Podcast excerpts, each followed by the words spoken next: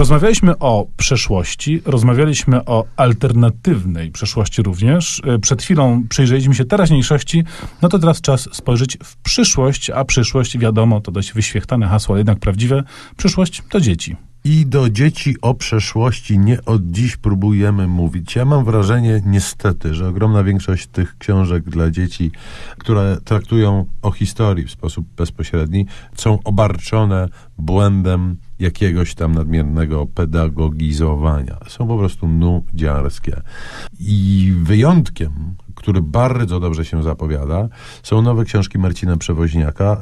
E, seria nazywa się Puk Puk. Pierwszy tom ukazał się jakiś czas temu i jego tytuł brzmi Zastałem króla ze znakiem zapytania, a najnowszy e, tomik to Puk Puk, otwórzcie drzwi. Mamy do czynienia z trzyosobową rodzinką. Mama jest taką super mamą, jest e, panią ochroniarką na lotnisku. E, Ojciec Mm, jest fascynatem historii i muzealnikiem, a Stanisław wchodzący powolutku na stolectwo jest e, Stasiem. I bardzo jest tu e, zabieg jeden mądry zastosowany. Jest to książka, która w jednej trzeciej jest komiksem.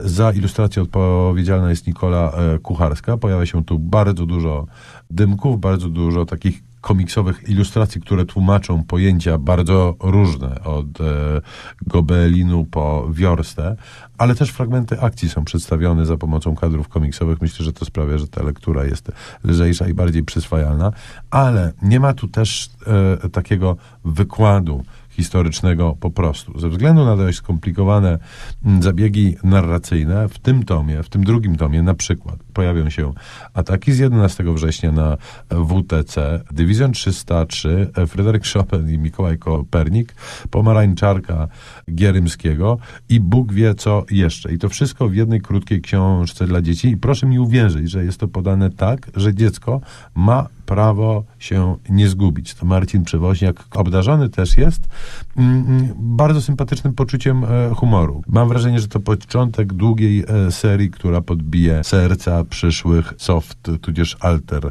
patriotów. Turbopatriotów też niech podbija, jak najbardziej. Wspomniałeś o poczuciu humoru. Czyż istnieje lepszy wyraz polskiego, delikatnego poczucia humoru niż kabaret starszych panów? No to może niech nam pan Michnikowski miłosną piosenkę zaśpiewa.